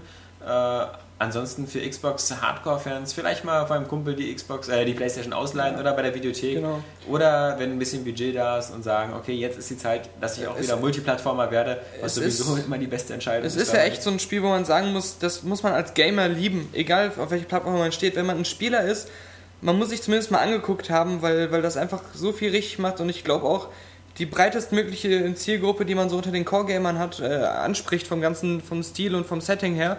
Und man muss auch noch auf jeden Fall dazu erwähnen, dass es zwar, wir haben ja dieses Kriterium bei der 10 von 10, dass ein Spiel irgendwo Schritte nach vorne machen muss für die ganze Spielewelt, dass es irgendwo was Einzigartiges oder was so gut wie nie zuvor machen muss, um diese 10 von 10 zu kriegen. Es reicht nicht nur, ein grandioses Spiel an sich zu sein. Und Uncharted macht das natürlich, wir haben das ja schon gesagt, im ganzen Involvement in der Art, wie es aufgezogen ist, wie es Film und Spiel verbindet, so gut wie noch nie. Aber trotzdem, selbst wenn das nicht so wäre, würde ich fast sagen, die 10 von 10 ist gerechtfertigt, weil es einfach so den anderen 9 von 10 Titeln überlegen ist, in jeder Hinsicht, egal mit was du es vergleichst. Ein Gears of War 2 hat seine 9 von 10 verdient, was haben wir da noch im Angebot? Fable. Ja, Fable oder... Das ist jetzt nicht so. Auch ein Crysis hat ja auch eine 9 von 10 bekommen. All diese Spiele sind tolle Titel, aber das Uncharted 2 ist so viel besser in allen Bereichen, dass man da auch wieder halt diese Abstufung irgendwie schaffen muss. Gut, dass es dann trotzdem noch halt diese Schritte nach vorne macht, dass wir die 10 von 10 dann wirklich in jeder Hinsicht vergeben können und müssen. Ja, und es gibt keine Wahl. Wie gesagt, es zeigt halt auch mal wieder trotzdem auf, welche Unterschiede teilweise bei den Spielen bestehen können. Also wir hatten ja vor 2-3 Wochen dieses Risen von Piranha Bytes, was sehr kontrovers diskutiert worden ist. Und wenn man sich das einfach anguckt von dem Know-how und von der Technik, die da drin steckt, dann ist ein Spiel wie Uncharted ungefähr 6 Jahre voraus. Ja. Also das muss man mal wirklich so sagen. Ja, und Risen ist so ein Spiel... Und da kann Risen 1000 andere Qualitäten haben, meinetwegen in der Welt oder sonst was, aber wenn man ganz nüchtern die Technik betrachtet, dann ist da halt wirklich so dieser große Unterschied drin. Und den kann man halt auch nicht wegdiskutieren oder sagen, okay, das Spiel hat woanders seine Stärken. Das ist halt einfach so. Und das ist halt ein Problem, das wird selten angesprochen, aber das sehe ich halt immer bei vielen kleineren deutschen Produktionen teilweise, dass sie sozusagen nicht mehr den Anschluss halten können an diese großen Big-Budget-Produktionen. Und wenn man das sozusagen weiß und sieht, dass man quasi diesen Entwicklungsstand nicht einhalten kann, es gibt ja Firmen, die schaffen das, irgendwie Crytek oder so, aber wenn man halt weiß, okay, ich bin hier so eine 10-Mann-Klitsche, ich kann das technisch nicht stemmen, dann muss man halt eben gucken, dass man dann eben auch wirklich entweder in Preissegmente oder halt in Genres geht, wo das nicht so wichtig ist. Also sprich Xbox Live Arcade oder so, sowas wie Explosion Man ist ein tolles Beispiel gewesen, ja, wie man halt ein Spiel, das war bestimmt nicht sehr aufwendig in der Produktion und so, aber war absolut rund, schön, grafisch, super. Und die gehen da jetzt Schritt für Schritt halt immer weiter, also die machen weiter ihre kleinen Spiele und sammeln damit ein bisschen Kohle und sind damit erfolgreich und die können ja dann schrittweise dann versuchen, was Größeres auf die Beine zu stellen, was ja auch der vernünftige Weg ist, den jeder Mensch in was von der Branche auch immer auch gehen muss. Ja. Und bei Risen, das ist ja auch so ein Beispiel für so ein Spiel, wo du dich selbst, wenn du das gut finden willst, dazu überreden musst, dass es was für Stärken es hat. Du musst dir das auch immer wieder bewusst machen. Ah, das sind die Stärken, auf die konzentriere ich mich jetzt. Und bei einem Uncharted, das legst du ein und das packt dich schon ganz von alleine, ohne dass du dir irgendwie die Negativsachen ausblenden musst, sondern es ist einfach geil und es bringt dieses Gefühl einfach sofort rüber. Ja. Und wie gesagt, bei Risen, ich habe jetzt im 4. Kapitel wieder aufgehört, weil ich muss dazugeben, natürlich habe ich auf der Xbox die ersten 3 Kapitel wieder mit dieser typischen Gothic 1-Gothic 2 Begeisterung gespielt, aber als ich dann, das ist eine lustige Geschichte, weil das halt bei jedem Gothic eigentlich so ist, der Aufbau, dass die ersten 1-2 Abschnitte oder Kapitel des Spiels ihren Reiz deswegen haben, dass man eben selber so schwach ist und eigentlich nur zwischen den verschiedenen Lagern hin und her rennt und da Aufgaben erledigt, die meistens keinen Waffeneinsatz erfordern, also da heißt es dann meistens irgendwie, hol mir mal das von dem oder klau mir das von dem. Das macht dann immer ganz Spaß, weil das halt so Aufgaben sind, wo man halt nicht unbedingt so die stärkste Waffe haben muss. Das ist meistens die erste Phase des Spiels. Mit diesen Aufgaben sammelt man dann deine Erfahrungspunkte, damit man so auf Level 10 ist. Dann kann man ziemlich langsam in der Wildnis überleben. Und dann beginnt der zweite Abschnitt, der mit so der schönste und spannendste bei den Gothic-Teilen ist, beziehungsweise bei Risen, das ist dann so die freie Erforschung der Welt, wo dir jetzt endlich dann nicht nur jedes Wildschwein sofort den Exitus bedeutet, sondern wo du halt dann dich dann durchschnetzeln kannst. Dann gibt es eine Menge zu erleben, da gibt es eine Menge zu erforschen, alles sehr schön. Aber dann kommt immer so dieser letzte Teil, dieser Schlussakt, und der war auch bei jedem Gothic fast gleich und so ist es eben auch bei Risen. Dann kommt nämlich irgendwie so dieses Endfinale, was in irgendwelchen Tempeln, unterirdischen Anlagen oder sonst wo spielt, wo man plötzlich einfach nur durch einen bockeschweren Raum nach den anderen durchgehen muss, wo dann halt irgendwelche super krassen Gegner drin sind, für die man absolut gut geskillt und ausgerüstet sein muss und wo man dann meistens noch irgendwelche absolut schwachsinnigen Rätsel lösen muss, sprich irgendwelche Schalter finden oder sonst was, und man kommt in den letzten Abschnitt des Spiels über mehrere Stunden hinweg nicht mehr raus aus diesen dunklen Höhlen. Und nun hat dieses Spiel sowieso ein Problem mit seinem Gamma-Wert oder so, es sieht sowieso immer viel zu dunkel aus, aber dass man halt wirklich dann sozusagen das Finale quasi sich nur durch diese dunklen Höhlen schleppt und all das, was es vorher gut gemacht hat, die verschiedenen Dialoge, diese raue Sprache und vor allem die offene Spielwelt, die man erforschen kann, das fällt dann alles weg. Am Ende ist es wirklich nur noch knochenharte Arbeit und da habe ich dann auch bei Risen wieder aufgehört und da ist mir dann wieder nochmal stark bewusst geworden, dass diese Formel, dieser Aufbau auch wirklich so eben identisch ist bei jedem Spiel. Und so sehr ich eigentlich dann eben die alten Gothic-Teile zu schätzen weiß, also ich weiß, einen 5. Aufguss eben mit Risen 2 oder sowas, würde ich mir nicht antun wollen. Und ich bin halt gespannt. muss dann wieder Robert testen, wie Magna Carta. Und ich bin halt gespannt, wie dieses Arcania Gothic-Tale, was ja so als Gothic 4 von den anderen Entwicklern, wie das eben gemacht wird, also wenn es jemals erscheint. Aber wie gesagt, das war jetzt wieder so der übliche Ausweg zu Risen, aber ich habe halt nur mal als Aufhänger genommen, weil man halt immer wieder von manchen Leuten immer wieder noch schlaue Ratschläge bekommt, dass das Risen ein 80er oder ein 9er Titel ist und wie gesagt, Leute, schaut euch mal bitte für eine Stunde Uncharted an und dann sagt mir, dass das Risen ein 9er Titel ist und Uncharted ein. Andererseits haben wir dann auch genug Kollegen, die Risen eine 85% und Uncharted eine 90% gegeben haben. Ja. Das sind dann 5% Unterschied. Ja, Leute, aber wir können ja nicht in jedem Podcast darauf hinweisen, dass alle anderen ihr Wertungssystem umändern müssen. Das müssen die irgendwann selber sehen. Aber wir können nur dafür werben, dass man zumindest dafür sorgt, dass die Wertung eine bessere auch Vergleichbarkeit der Spiele gewährleistet. Ansonsten Rock On hatten wir nämlich noch mit Brutal Legend. Ja, das sind jetzt alle still, weil das der Tim Hoppmann getestet hat und ich der Einzige bin, der das sonst auch noch gespielt hat. Ich habe die Demo gespielt. Ja, das ist die Demo gespielt. Ja. Die Demo, die beschneidet ja ein bisschen was, weil man ja quasi schon mit dem Menü anfängt, wie ich von euren Erzählungen gehört habe, in dem einfach diese Schallplattencover als Menü dient. Und was diese Demo nicht zeigt, ist das, womit das Spiel anfängt, nämlich so eine schön real gefilmte Szene, wie Jack Black in einen Plattenladen geht und einem eine ganz bestimmte Platte zeigen möchte, nämlich die, auf der dieses Menü drauf ist. Und das gibt einem schon mal diesen Eindruck auf dieses Spiel, weil halt natürlich Jack Black als Figur wieder genau dieser Typ ist, der halt eben auch bei High Fidelity, School of Rock und Tenacious D ist. Und der Kabelguy. Dieser plattenverrückte Musikhippie. Und ja, also ich finde das Spiel ist spielerisch, hat ein bisschen so seine Probleme, weil es halt versucht, zu viel zu machen. Es versucht so ein bisschen Echtzeitstrategie, es versucht so ein bisschen Autorennen und es versucht so ein bisschen Action. Meiner Meinung nach hätten sie es bei dem Action-Teil belassen können und das einfach so wie so ein God of War geradlinig durch die Heavy-Metal-Welt durchschnetzeln. Was ja in der Demo auch gut vertuscht wird, weil man da halt wirklich so... Das Einzige, was man da noch anders macht, ist mit diesem Hot Rod da rumfahren. Ja, und das war ein Endkampf mit diesem, wo man dann die drei Zungenspitzen abfahren muss, was dann auch eben wie im echten Spiel zeigt, dass die Steuerung dieses Hot Rods so ein bisschen hakelig ist. Und das wirkte halt auch so unpoliert, also dieses, wie die Zungen dann kaputt gehen und so. Das war noch so rudimentär alles, ein rudimentärer Endgegner Kampf, wo man natürlich jetzt wieder bei Uncharted sieht, wie sowas in geil aussehen könnte. Klar. Aber man kann ja nicht immer diesen Vergleich ziehen und insgesamt ist es ja trotzdem noch ein sehr gutes Spiel eigentlich geworden. Ja, es ist ja, wie gesagt, das ist ja wiederum auch so Kritik auf hohem Niveau, weil natürlich ansonsten die grafische Präsentation schon durchaus sehr stimmig ist. Also dafür, dass man halt diese Heavy-Metal-Hardrock-Welt darstellen will. Besonders in den Cutscenes, die wirklich wieder so wie ein Animationsfilm rüberkommen. Ja. Und wo du dann auch wieder... oft das Gefühl hast, ich hätte lieber noch ein paar mehr Cutscenes gesehen und was weniger gespielt. Ja, also ich finde das Witzige an dem Spiel ist, dass man halt viele Leute jetzt seit Jahren Guitar Hero spielen und damit ihre Plastikgitarre in ihrem Wohnzimmer stehen und dann ordentlich abrocken zu Nirvana und Co. Und Johnny Cash. Und Johnny Cash, also in deinem Fall eben auch zu Johnny Cash. Ja. Aber das ist eben irgendwie...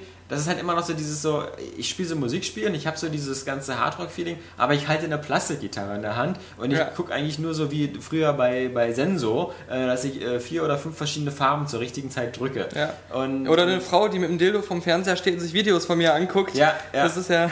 Das Gleiche. Da ist es wieder dieser Komplex von der Pokerine. Sorry, also nur weil Herr Kappa nicht da ist, heißt es nicht, dass wir jetzt hier den Tagesschau-Podcast aufmachen müssen.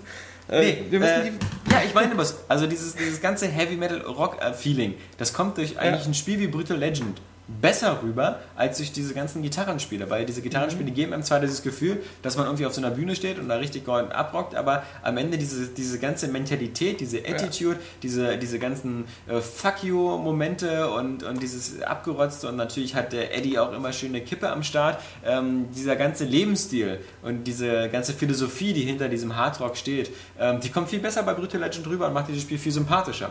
Und ich hoffe, das ist Tim Schäfers bestes, erfolgreichstes Spiel bisher. Jetzt sag ruhig was, Robert. Ja, man muss ja auch sagen, dass diese 100 Songs von Brutal Legend eigentlich besser in Guitar Hero passen, als jetzt meinetwegen in Guitar Hero 5 diese Trackauswahl. Genau. Weil, ich meine, wenn sie schon so ein Band Hero machen, wo sie sagen, hier kommen die Songs rein, die so ein bisschen mehr Mainstream sind, da kann man, finde ich, schon fast die Sachen von Guitar Hero 5 reinpacken und in das richtige Guitar Hero dann wiederum. Wobei das ja wieder EA ist und die das dann bei Rockband machen würden. Ja, nein. Und Electronic Arts ja auch schon gesagt hat, dass sie Songs zum Download anbieten aus Brutal Legend. Ich glaube, da sind sogar welche schon gekommen. Gute Sache. Also ich finde auf alle Fälle, dass man hat es selten bei Programmieren, also auch in dieser Zeit, wo vor allem wie bei Activision so zur Leitmaxime gemacht wird, wichtig ist, dass wir mit den Spielen Geld verdienen. Hat man manchmal den Eindruck, dass viele Leute so Spiele machen, aber diese nicht so aus ihrem Herzen her machen, sondern da sitzen meinetwegen eben Leute und machen halt ein Dead Space und das ist total geil und als nächstes müssen sie dann irgendwie Dantes Inferno machen. Ja. Ich habe immer noch das Gefühl, Dantes Inferno müssen die armen Jungs nur machen, weil man bei EA doch gerne irgendwas hätte, was man God of War entgegensetzen kann. Aber ich kann mir nicht so richtig vorstellen, dass die so alle in ihrer Bude gesessen haben und gesagt haben, boah, diese göttliche Komödie, die ich da gerade gelesen habe, da muss ich mal ein Spiel draus machen. Ja. Ja? Das kann ich mir nicht richtig vorstellen. Die Jungs freuen sich bestimmt jetzt lieber wieder drauf, eben demnächst jetzt mit Dead Space 2 anzufangen. Aber bei Brutal Legend hat man einfach so das Gefühl, da sind Leute, die einfach auf die Kacke hauen wollen, ja. Die einfach mit einem Bierchen ein geiles Spiel machen wollen und die einfach so viel von sich selber da einbringen. Das ist unsere Mentalität, genau. Wie wir hier den Podcast machen, wie wir unsere News schreiben. Und man hat auch das Gefühl, Tabus waren ihnen auch dabei fremd, weil man hat die Möglichkeit, auch auf höchst sympathische Art wird man da gefragt, die Fluchwörter auszublenden oder die Brutalität runterzuschrauben, aber sie haben jetzt nicht auch irgendwie aufs Auge gedrückt bekommen, da auf den Gore-Faktor zu verzichten oder halt ihre ganzen, auch total stimmig da eigentlich eingebauten Fluchwörter rauszunehmen und sowas haben sie da einfach durchgezogen. Ja. Und man muss einfach sagen, das ist wie mit allen diesen, wie es auch mit Psychonauts war, diese Double Fine Spiele oder auch früher die Adventures, die sie da gemacht haben. Ich glaube, das ist übrigens jetzt auch dieser große Erfolg, der große Grund, warum dieses Spiel vielleicht so erfolgreich sein könnte, ist, dass halt dieser Jack Black und diese ganze Hardrock-Geschichte sehr viele Menschen ansprechen, ja? Während dieser Humor von Psychonauts doch sehr speziell war. Ja, auf jeden Fall. Damals haben alle davon rumgeschwärmt. Das ist eben jetzt der Clou, dass sie das jetzt geschafft haben, das auch in so ein Spiel reinzubringen. Aber ich meine halt nur die Leute, die das auch schon vorher gut fanden, die haben es nicht gut gefunden, weil das Spielprinzip irgendwie so gut war. Das Psychonauts war ja ein Jump'n'Run, ein bisschen originelleres, aber es war ein Jump'n'Run. Und, sondern weil sie das Herz da drin erkannt haben und die Seele, die da drin steckt und weil sie es einfach sympathisch fanden. Und so ist es auch bei Brutal Legend. Das muss jetzt auch kein mega geiles Gameplay haben, sondern der Sympathiefaktor reicht, dass ich da ein ultra geiles Erlebnis mit habe. Ja, Psychonauts hatte ja sogar genau dasselbe, nämlich eigentlich das Problem, dass es eigentlich für einen Jump'n'Run eine ziemlich hakelige Steuerung hatte und manchmal auch sehr, sehr blöde, so sprunggenaue Einlagen, wo man dann so sehr, sehr auch Frustmomente hatte, was man natürlich alles vergessen hat, weil ja die Präsentation auch damals so gut war. Bloß halt, man konnte es lieben oder mögen, weil dieses ganze Psychonauten-Setting, der Sven Mittag, der damals bei uns Redakteur war, der war davon völlig angetan. Ich habe das mehrmals versucht zu spielen und es hat mir mehrmals nicht gezündet. Also ich jedes Mal nur Geld gekostet. Ja, nee, ich weiß nicht. Ja, das manchmal mehr, manchmal weniger, aber das ist ja auch tausendmal wieder neu erschienen. Das ist ja auch... nee, es ist kein Xbox On-Demand hier. Doch, eben, genau, habe ich genau. Dann war das, was ich da auch geholt hatte. Das ist irgendwie genau dasselbe wie mir Beyond Good and Evil. Ja. Eigentlich das Phänomen an sich. Es hat ja auch sehr, sehr vielen Kritikern sehr gut gefallen, aber ich habe es auch gespielt, keine Ahnung, 2 Stunden. Da war es auch schon wieder vorbei. Weil bei mir nach einer Stunde oder so, und das lag einfach daran, aber vielleicht bin ich ja auch einfach so ein Mainstream-Arschloch oder so, dass einfach dieses... Ich habe nichts dagegen, eine Frau zu spielen. Ich habe Lara Croft in den 6 Spielen auf den Arsch geschaut und habe es alle durchgespielt und fand es immer gut.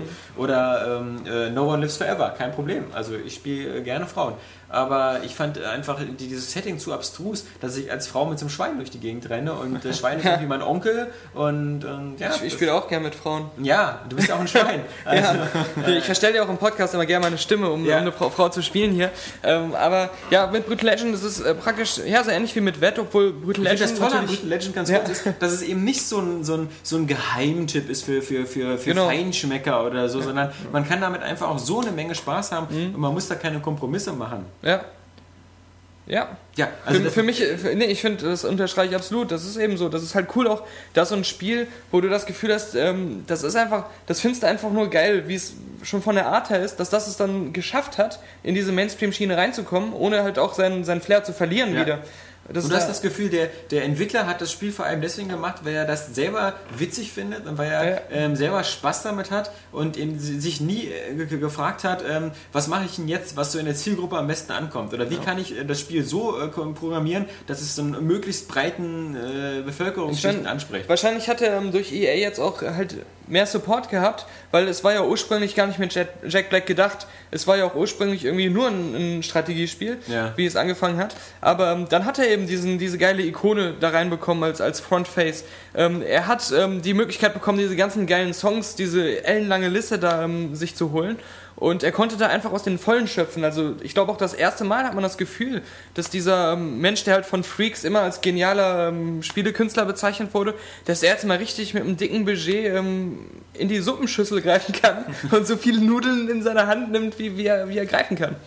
Ja, und ich meine, das Tolle ist natürlich auch, was man auch nicht vergessen kann, ist, dass EA das Ganze auch mit einem richtigen Budget marketingmäßig rauspusht. Was man ja immer sagen kann, wo viele Spiele vielleicht drunter gelitten haben. Also ein Beyond Good and Evil vielleicht nicht ganz so stark, weil Ubisoft das auch ein bisschen vermarktet hat. Aber natürlich ein Psychonauts damals lief ja fast unter Ausschluss der Öffentlichkeit. Ja. Wenn du das nicht genau gewusst hast und deine Magazine gelesen hast, hast du das nicht mitbekommen. Und ein Brutal Legend ist natürlich viel, viel präsenter. Und allein durch die Figur des Jack Black, deswegen ist es, glaube ich, eine Geschichte wieder, wie auch im August das mit Batman war, wo man eben sich wieder freuen kann, dass hier ein gutes Spiel rausgekommen ist, das jedem Spaß macht und dass eben hoffentlich auch der kommerzielle Erfolg wird, dass Tim Schäfer in der Richtung weiterarbeiten kann.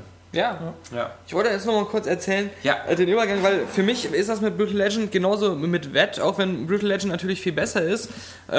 Ich finde, also ich habe nämlich Wett noch weiter gespielt, davon wollte ich nämlich noch kurz erzählen. Ja, nach deinem Test hast du gedacht, so dann als ich durchgespielt habe, habe ich es dann nochmal weiter gespielt, um halt alle Sachen freizuschalten und so. Und ich muss halt sagen, das hat teilweise eine richtige Scheißgrafik, wo ich sage, das sieht richtig in jeder Hinsicht hässlich aus. Ich finde auch die Steuerung manchmal hakelig und so weiter, aber das Flair ist mir so sympathisch und die Zwischensequenzen, dieser ganze Style, Grindhouse-Style, den sie da aufbauen, deswegen macht mir das einfach schon Spaß und zwar so viel Spaß, dass ich es gerne halt von mir aus weiterspiele. Und bei Brutal Legend ist es so, dass das Spiel dazu dann auch noch viel besser ist. Das heißt, wenn man sich zuvor immer schon dafür interessiert hat und sich drauf gefreut hat, dann wird man auf keinen Fall von enttäuscht sein. Ja, enttäuscht ist man von dieser Woche, glaube ich, sowieso nicht. Also, ob man jetzt eine Xbox oder eine PS3 hat, ein gutes Spiel hat man auf jeden Fall. Entweder Brutal Legend oder halt Uncharted. Wer diese Woche kein gutes Spiel hat, ist wer entweder ein Wii hat oder ein PC. Ja. Die PC-Spieler kennen das natürlich, denn die warten ja seit 3 Jahren auf ein gutes Spiel und das wird dann von Blizzard kommen. Aber ich weiß gar nicht, Brutal Legend auf dem PC, kommt das später? Ich weiß nicht, also es ist auf alle Fälle, glaube ich, nicht angekündigt worden. Also es ist, oder kommt das gar nicht? Ich würde sagen, das kommt sogar gar nicht. Ja, guck doch mal. Ja, da wir ja quasi hier multimedial sind, aber wenn ich mir das richtig überlege, dann kommt das nur für PlayStation und Xbox 360, ja genau. Keine PC-Version in Planung. Schade, Jungs. Okay. Ja. Habt ihr euch wieder kaputt gemacht. Mhm. Aber es kommt ja nächstes Jahr StarCraft 2. Ja, natürlich.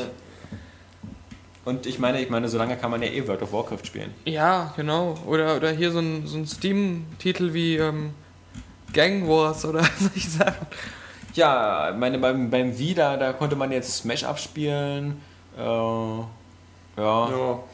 Das, also diese Teenage Mutant Ninja Turtles Smash-Up, also wir haben alle, glaube ich, hier noch ein Wii zu Hause. Bei mir ist das einzige Spiel, was da immer noch drin ist, die Metroid Prime Trilogy.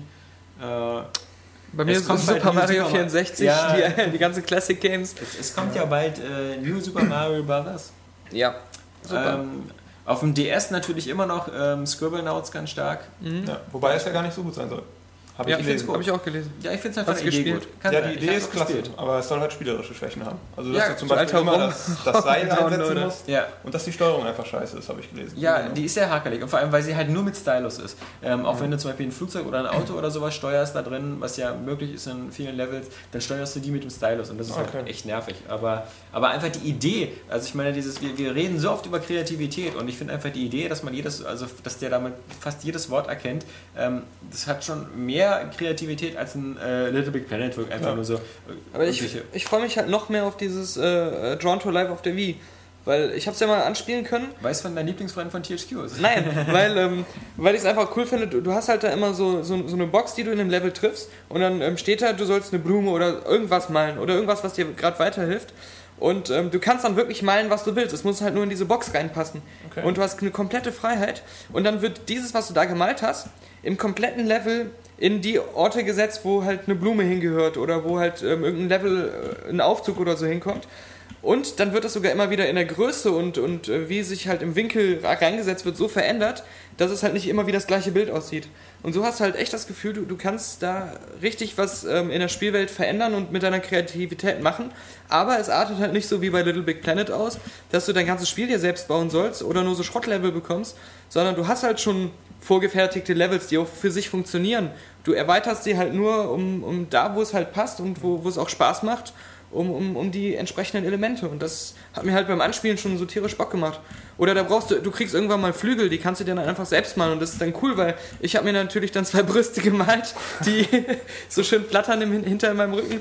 Aber du kannst da dir ausdenken, was du willst. Du kannst 2 Augen malen und die als Flügel benutzen. Oder halt ein normaler Mensch wird einfach Flügel malen und wird mit Flügeln da lang fliegen. Wer ist hier schon normal? Ich finde, das ist ein schöner Kompromiss halt aus Kreativität und intelligentem Spieldesign. So. Dann seien wir mal gespannt auf die nächste Woche. Auf der nächste Woche, da kommt natürlich raus Forza Motorsport 3 am 23. Da wird vorher auch schon der Test online gehen. Ich erzähle hier kein Geheimnis, wenn ich sagen würde, dass es nach ungefähr 15 Stunden Spielzeit ganz klar eine 9/10 sein wird und dass das Spiel sehr zu empfehlen ist. Aber die genaue Analyse würde ich dann doch erst beim nächsten Podcast nennen. Dann dreht ihr vermutlich auch schon die ersten Runden und vielleicht sieht man sich mal zu einer Multiplayer-Partie.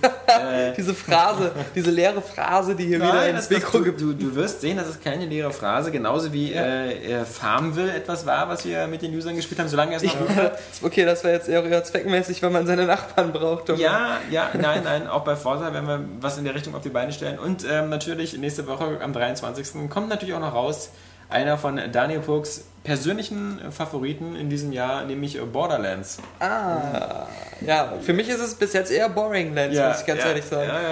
Aber ich geb ihm eine Chance. Also ich würde mir wünschen, dass es toll wird, weil die Idee finde ich cool. Und auch den Style. Also nur die Anspielfassung, die fand ich jetzt ziemlich langweilig. Aber hätte sich ja noch was tun können in den paar Monaten, also bin ich gespannt drauf. Wir sind gespannt, kommt nächste Woche raus. Ich meine, ich sage immer, also ich finde, wenn ein Spiel irgendwie ein halbes Jahr vor Release nochmal irgendwie den geklompelten Grafikstil ändert, das ist ein gutes Zeichen. Das glaube ich nicht, aber schauen wir mal. Das alles sind also schon die Themen der nächsten Woche. Ihr merkt, es lohnt sich auch in der nächsten Woche, nicht nur wegen unseren 1000 Gewinnspielen, wegen etwaigen Forza Motorsport 3 Liga. Vor allem wegen Robert. Wegen Robert. Ja. Danke. Weil Robert nämlich nächste Woche Berufsschulferien hat. Ja. Das heißt, das ist bei ihm sowas wie die Höchstmaximalstrafe. Hättest du es mal nicht erwähnt, jetzt schalten die Hälfte der Leute nicht mehr ein nächstes Mal. Das ist nämlich 5 Tage lang durchackern in der Redaktion, statt nur 3 Tage und 2 Tage hier Eierbaumeln in der Berufsschule. Das komische Wort Ferien, hatte mal eine andere Bedeutung. Genau. Das nicht in dem Gulag Area Games, da ist damit vorbei. In diesem Sinne wünschen wir 3 euch wieder ein tolles Wochenende, macht was draus und wir lesen und hören und sehen uns auch wieder in der nächsten Woche. Bis dahin. Tschüss sagen Alex, Robert und Daniel. John Carmack. Ja. Das heißt nicht ID, das heißt it. It, it, it, it. Das heißt nicht ID, das heißt it. It, it, it, it. John Carmack. Ja. Das heißt nicht ID, das heißt it, it, it, it, it, it. Das heißt nicht ID, das heißt it, it, it, it, it, it, it. John Carmack. It. John Carmack. It. Ja. Das ist so ein Tritt in den Eimer. Das heißt nicht ID, das heißt it, it. Nein.